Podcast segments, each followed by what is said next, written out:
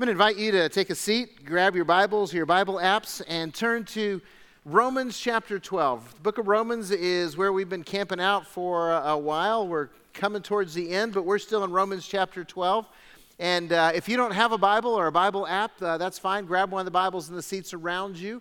Uh, that's what it's there for. Turn to page 1127, and you will find our text for the evening. 1127 is the page.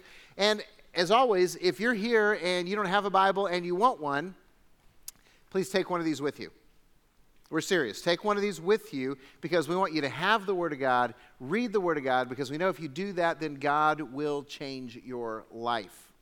So, Romans chapter 12 is our text. Let me ask you a question How many of you like fake stuff? Not a lot of hands go up. See, I was in China recently and they, they excel in fake stuff.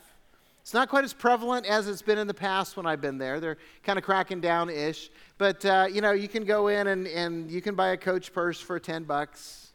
You know, you can, you can get all kinds of fake stuff. If you're not careful, you'll get fake food in some restaurants. Uh, I mean, they, they do fake really well. Uh, and, and so let's just ask how many of you ladies would prefer a real Coach purse over a fake one?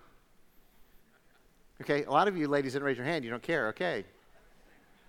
Take note, men. Uh, so, see, I'm not going to ask the husbands how many of you would prefer a real one to a fake one because I know they're like, the fake one's 10 bucks. I'm all in for fake. Right?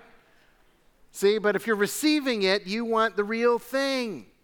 Uh, how many of you ladies would prefer diamonds over cubic zirconia? Zirconia or fake? Yeah, okay. It's like uh, the man again, don't ask, okay? Just pay attention. You don't want to give them the fake stuff. All right. How, how many of you uh, how many men want the fake burger? You know, we're talking about bean or vegetable burger. Any guys, you, you, you, prefer that over meat? I didn't think so. See, you want the real burger. Wait, how about this one? Would, you want the real cheddar or, or do you want that processed imitation cheese food? Yeah, see, you want the real cheddar, right? See, we, we don't like fake. We're, we, we're, if we're honest, we really don't like fake. I remember when, when uh, there was a season when I was young and poor that I bought the like generic soda. Yeah, I did that for a couple of times, and I had like you know, it like it, it would change each time you buy it is like a different flavor. It's like no, no, I want the I want the real stuff. Although I'm a Pepsi guy, so I'm not going to get the real thing. But uh, see, we don't like fake, and neither does Jesus. Neither does Jesus. He doesn't, doesn't like fake. In fact, if you read the Bible, if you read the Gospels, you will discover that Jesus, uh, his harshest words were reserved for religious leaders.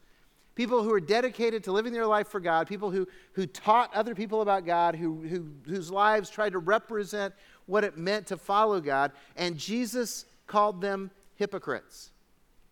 Literally, the word hypocrite means actor. They were faking it. They were acting the part. They didn't have a real uh, experience, real relationship with the living God. They were fake. He accused them for, uh, of speaking for God and then doing the opposite. He, he told them that they were like whitewashed tombs.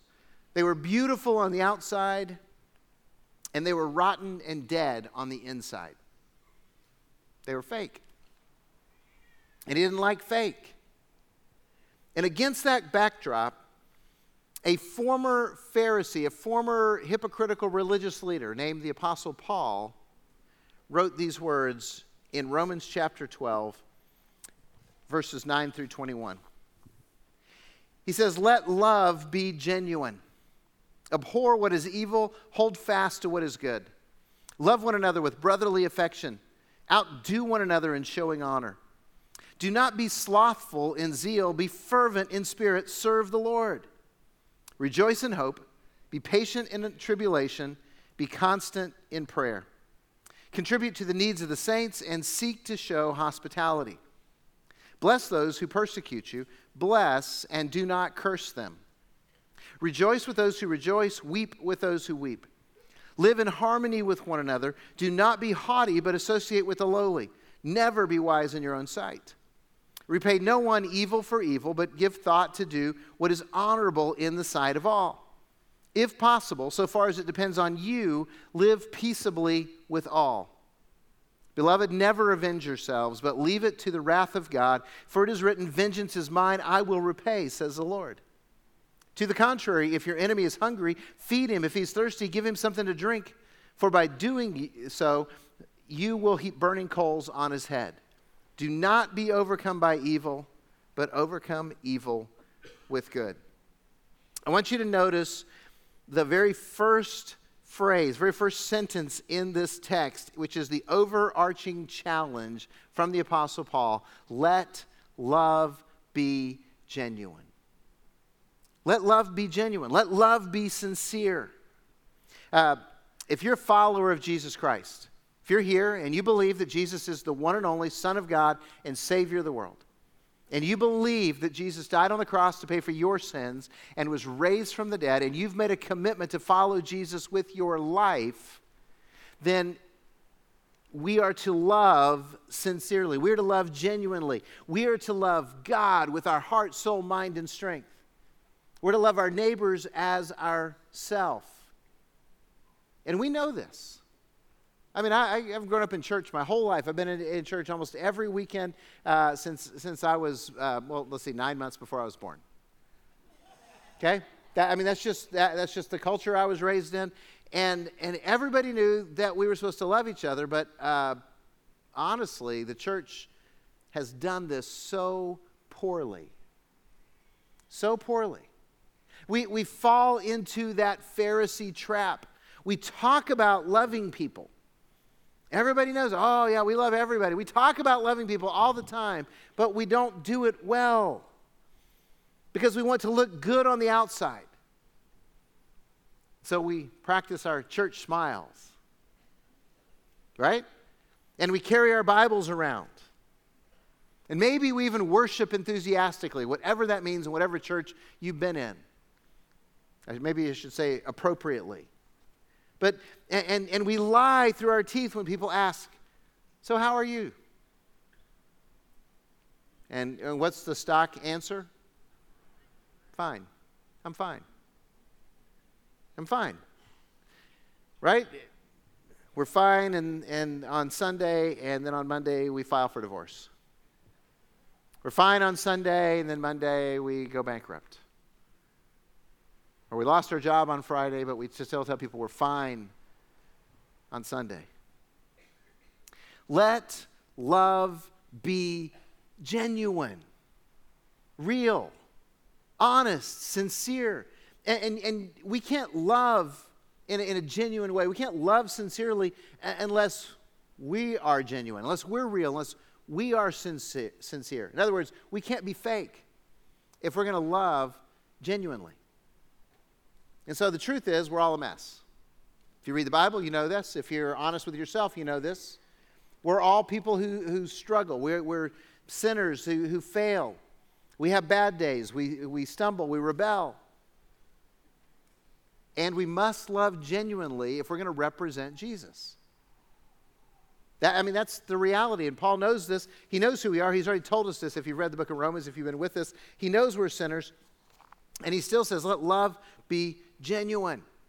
Now, if you're here and you're not yet a follower of Jesus Christ, uh, you're probably not impressed by fake either, are you? No.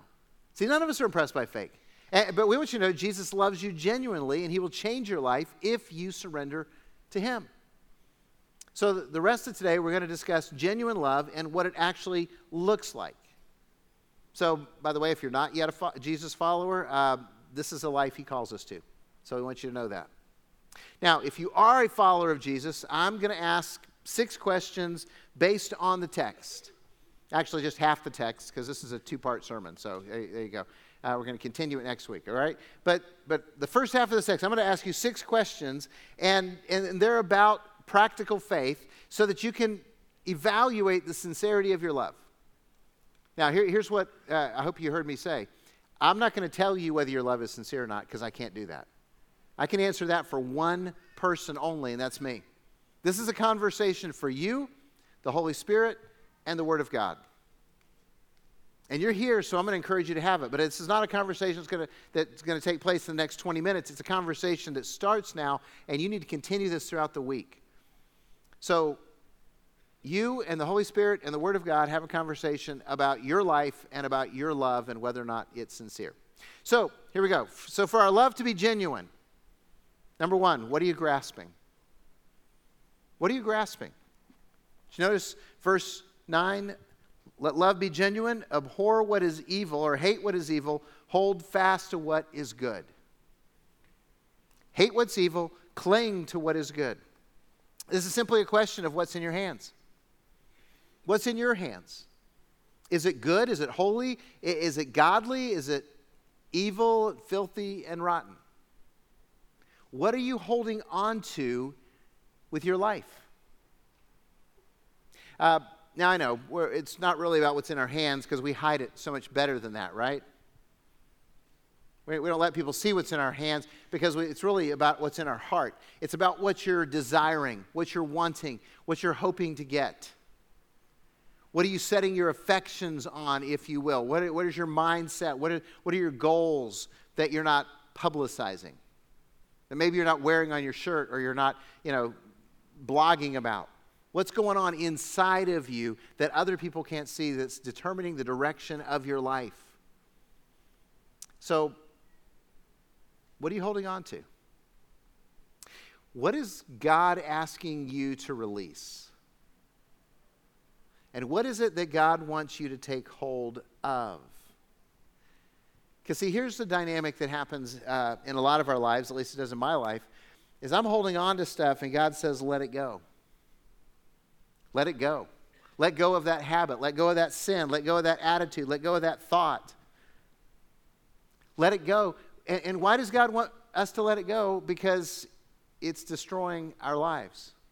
It's harming our marriages. It's hurting our families. It's making us a, a poor employee. What, whatever the, the, the context is, what, whatever God wants you to let go of is causing you harm. And He's saying, let go of that which is evil which is destructive in your life, which is selfish in your life, and take hold of that which is good. Take hold of those things that uh, are going to bless you. So, what is God asking you to release, and what does God want you to take hold of? Because you can't love genuinely if you're holding on to evil things. So, what are you grasping? Second question Are you energized to serve? Look at verse 11.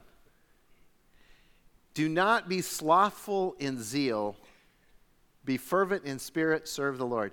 You know, we don't really use the word slothful a whole lot in our vocabulary, right? When's the last time you caught, hey, you're being slothful? Now, we usually use the word lazy, right? But, you know, this translation says slothful in zeal. So I got to ask, how many of you saw the movie Zootopia? Okay? A lot of hands went up. So those of you who raised their hands, you know what I'm ref- about to reference. The rest of you need to go home and on YouTube type in sloth Zootopia. Okay? Or if you type in sloth, Zootopia will show up. Just click on that and watch it. It'll be three and a half minutes of hilarity. You'll love it. Because in the movie, uh, uh, this person who's in a hurry runs into sloths and they're just not going to hurry at all. And it's, and it's thinking hilarious, but it's brought the word sloth and the idea of sloth into the younger generation because it's a kids' movie. So, when it comes to serving Jesus, are you a sloth? When it comes to serving Jesus, are you lacking in zeal? In other words, are you being lazy? See, I didn't say the questions would be easy. I just said that you and the Holy Spirit and the Bible need to talk about this. Now, I love how Calvary serves. It, it, thrills my heart to lead a church where so many people are serving. I went up to the McCulloch campus on Saturday afternoon to, to pray, because that's what I do uh, every Saturday afternoon. And, uh, and there was somebody there uh, installing a new door, one of our volunteers. Just as this, we need to get this done. And I was like, awesome. So, uh, you know, I love how Calvary serves. And, and I love how our community counts on Calvary to help them. I mean, they actually call us when they're needing help. Say, hey, can you guys do this for us? Can you guys serve? See, I, and I love how Calvary serves, offering excellent children's ministry and student ministry and life groups and worship and first impressions, all of that. But we could expand our impact with more volunteers and more energy. Let's just be honest about it. If all of us were serving with zeal, another word we don't use a whole lot, with energy, then uh, what, what kind of an impact we make on our community? Genuine love serves. We want our love to be genuine, then it involves serving. So the question is are you energized to serve? Here's a, here's a little test that you can give to yourself to see how energized you are to serve. For the last couple of weeks, you've heard a lot about Serve Our Schools. October the 6th, we're going to be in every school in the city, and we're going to be cleaning, painting, landscaping, doing whatever they ask us to do. And we want to complete these projects in one day, really in one morning, probably. Uh, but we need volunteers to make that happen. There's tables set up outside. So when you exit out the front doors to the right, you can go by, you can sign up. If you're in a life group, you should be saying to the life group, hey, how are we going to go serve? Because we can do a project as a group. It's really that simple. So here's the test, though. We talk about serve our schools. Are you like excited for serve our schools? Can I, can I just be honest? I'm excited about serve our, serve our schools, and I have absolutely no discernible skills that apply to serve our schools. But I'm going to show up and I'm going to have a paintbrush. And I found out that I actually get to use it this year because my wife's going to be taking care of the grandkids. And so, uh, and, and, I'm like, oh, oh, awesome. Able, I can help. I never can help to her standards, but I can help. So, uh, so I, am going to be able to use my non gifts to, to serve our schools. And some of you are really gifted in that area. And, and you sh- are you excited about going and serving? Some of you are not gifted in that area. Are you excited about going and serving? See, it, it's, it's our attitude. Or do you feel like, oh, I got to go serve? Do you feel obligated? You heard serve our schools and you groaned in your spirit because you're like, I should go, but I don't want to. Or maybe you heard serve our schools and you just started coming up with a plan to avoid it. You see, it, it, it's, it's about our attitude and are we energized to serve because when we serve others in Jesus' name, it, God's power flows into our lives. And we don't get that, we don't expect that, so we avoid serving and we miss out on the power of God that energizes our lives. So, are you energized to serve? It's how we know that we have genuine love. Third question How's your prayer life? How is your prayer life? Verse 12. Rejoice in hope, be patient in tribulation, be constant in prayer.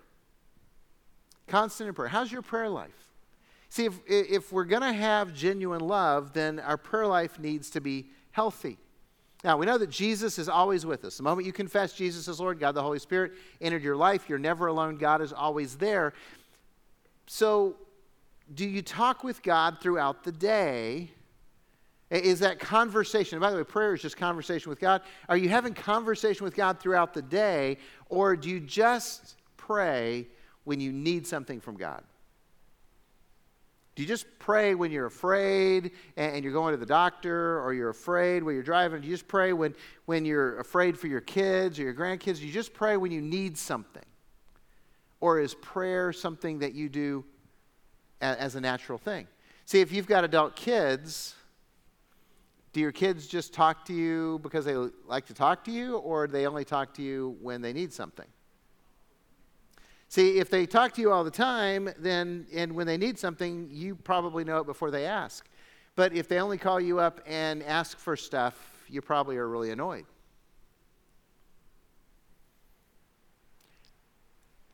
We're God's kids if, if we're going to love genuinely, then we need to spend time with God because our love flows from God to us. Okay, let me explain this. God is love. So when you're with God, the love of God flows into your life and enables you to love genuinely other people. Guess what happens? If you're not with God, your capacity to love dries up. It really is that simple.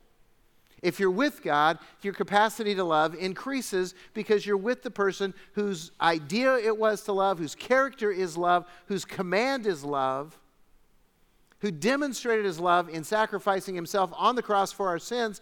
And so the closer you are with Jesus, the more genuine your love becomes. And if you're not with Jesus, then you're not going to have the capacity to love. So, how's your prayer life? Now, I asked that because, you know, a couple weeks ago we challenged you with the 50 day Bible reading kind of thing. And, and uh, you guys still reading your Bible every day because we gave you the, the list and stuff like that. And hopefully that's been beneficial to you. Hopefully in your life groups you're talking about the verses or the chapters that God's really spoken to you about. But how easy is it for you to pray during that Bible reading? You know, pray as you're going into it, to finish it, and pray that God will help you to, to do those things. You know, today was Proverbs 12. It's my prayers always that I would not have reckless words that pierce like a sword, but instead I'd have a tongue that is wise and brings healing. And, and so, you know, are, are we spending that time with God because that's going to affect our love and allow it to be genuine? Fourth question Do you invite others into your life? Do you invite others into your life? Verse 13, he says, contribute to the needs of the saints and seek to show hospitality. Seek to show hospitality. This is all about caring for others. So, are you inviting others into your life? It is a uh, slightly debated on the number, but between 70 and 80% of churches in America are declining. They're, they're, they're dying. They use the word plateaued or declining. Plateau just means that you're treading water and eventually you're going to run out of steam and drown. But I mean, that's what happens if you just tread water forever. So, and much of it, I believe, is because of a lack of hospitality. The churches lack hospitality. And, and if you went to those churches and you asked them that, they would tell you, we are a friendly church. We love each other. We're so friendly. And, and the problem is that they're friendly to their friends, they're friendly to the people that they know. But if you're a guest and you walk in from outside, they're not friendly to you at all. I mean, you might even sit in one of their seats without knowing it. And then they're going to ask you to move, tell you that's their seat. They, you might sit there and watch them love each other and ignore you. Do you know that's not really a good feeling? You ever been the outsider watching a group have a lot of fun? That really is a painful place to be. And how tragic it is that the people who are charged by God with loving the world would ignore the world when the world comes and visits. That is a lack of hospitality. I don't care how many donuts you take to your prayer circle. See, we, we need to be treating people with, with the love of Christ when they come into our churches, when they come into our fellowships, when they come into our gatherings. As well as when we go out, we need to show love to people. Um, by the way, just for the record, um, if you ask somebody to move because they're sitting in your seat, you failed the hospitality test. and if you want to know the one thing that will set me off, faster than anything else is let me hear you do that. Because then uh, some righteous indignation will reveal itself uh, in that moment, and I will repent later. Uh, the, uh, uh, it, it's just it's it's reality we, we need to be aware of this so that we can invite others into our lives so do you invite anyone into your life or do you just ignore people you don't know uh, you see, th- this gathering is a crowd, and, and so you can come in here and nobody can, you know, talk to you or know you and stuff like that, and you can just be anonymous, uh, which is why we want people to connect in life groups, because life groups is where the crowd becomes a family. And, and if you're lonely and if you're looking for connections, then join a life group.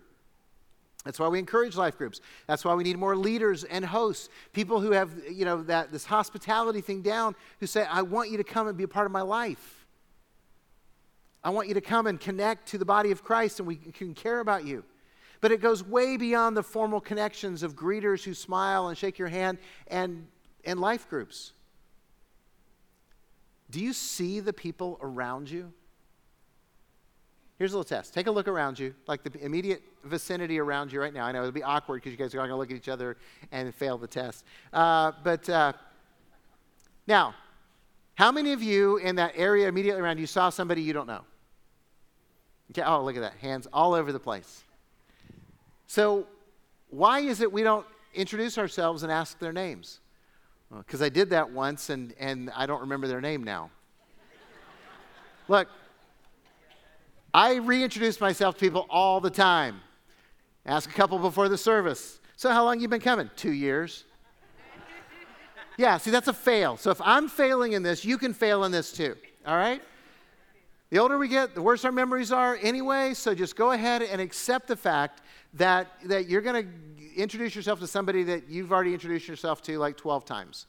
I do it all the time. You can do it too. Join me and go ahead and being joyfully hospitable and, and just failing on the name game. We'll, we'll figure it out. And, and here's the deal just go ahead and here's the rules for Calvary. If you introduce yourself to somebody like for the third time or more, then you have to take them out to dinner afterwards. Okay? If you're like, I can't remember your name, so I owe you dinner, let's go. Uh, you know, but, but why not invite you know, why not introduce yourself to people? Why not invite them to, to join you for dinner afterwards? You don't have to pick up the check just because you invite them. Say, hey, we're going to dinner. Do you want to go with us?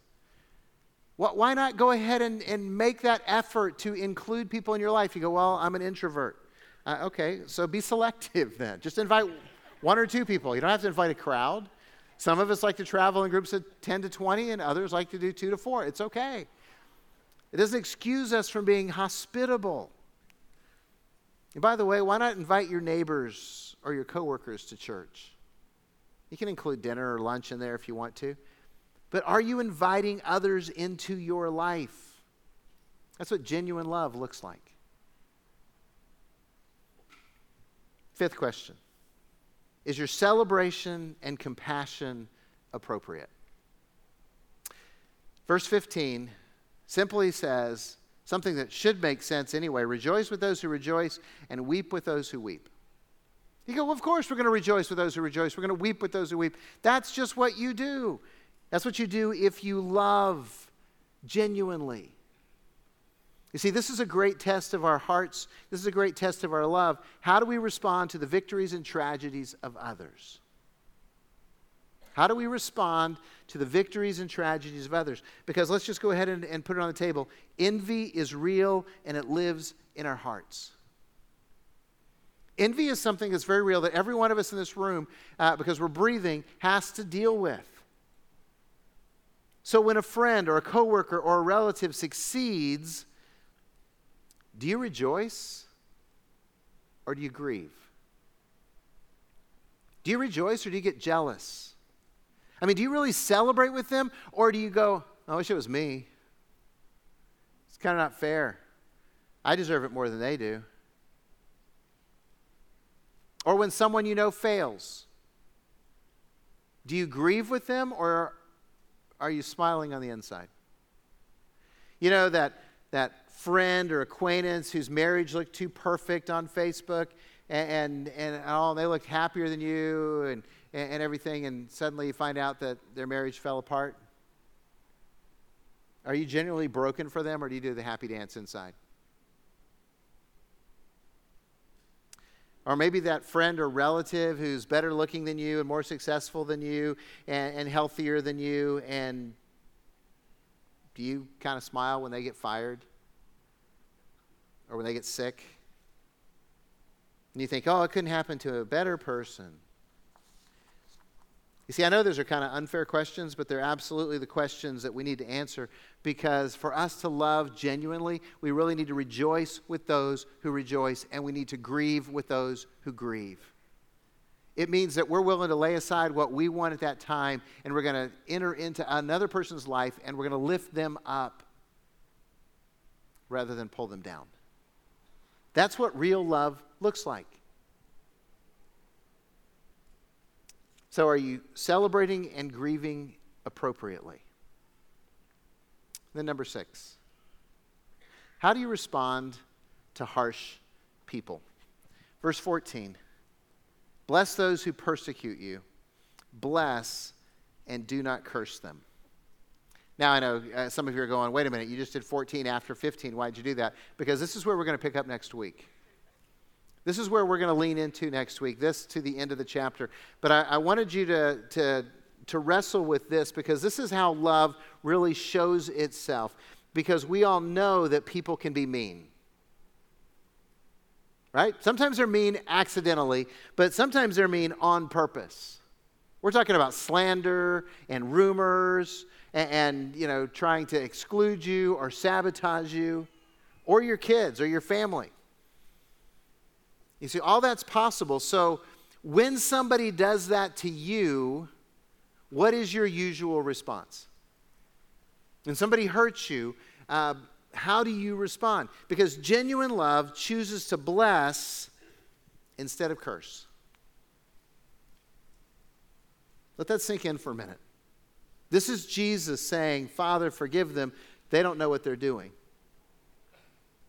This is Jesus grieving with the rich young ruler when he walked away because he wouldn't give up everything to follow Jesus. It's blessing those who curse you.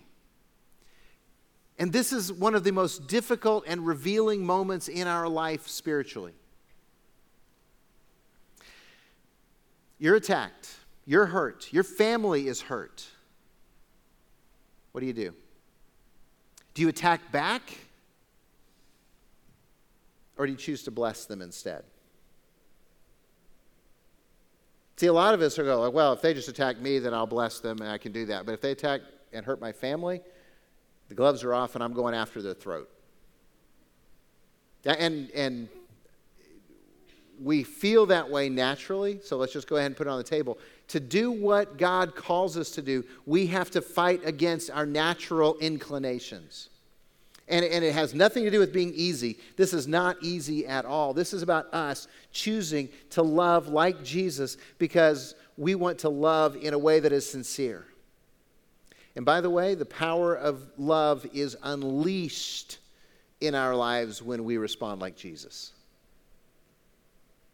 And the reason that so many times we lack the power of God in our lives, even in the midst of praising God and telling Him He has a name above every name, and we think about the power of God's name, and, and, we're the children of God, so we should have that power. And the reason that we don't is because we don't choose to love sincerely.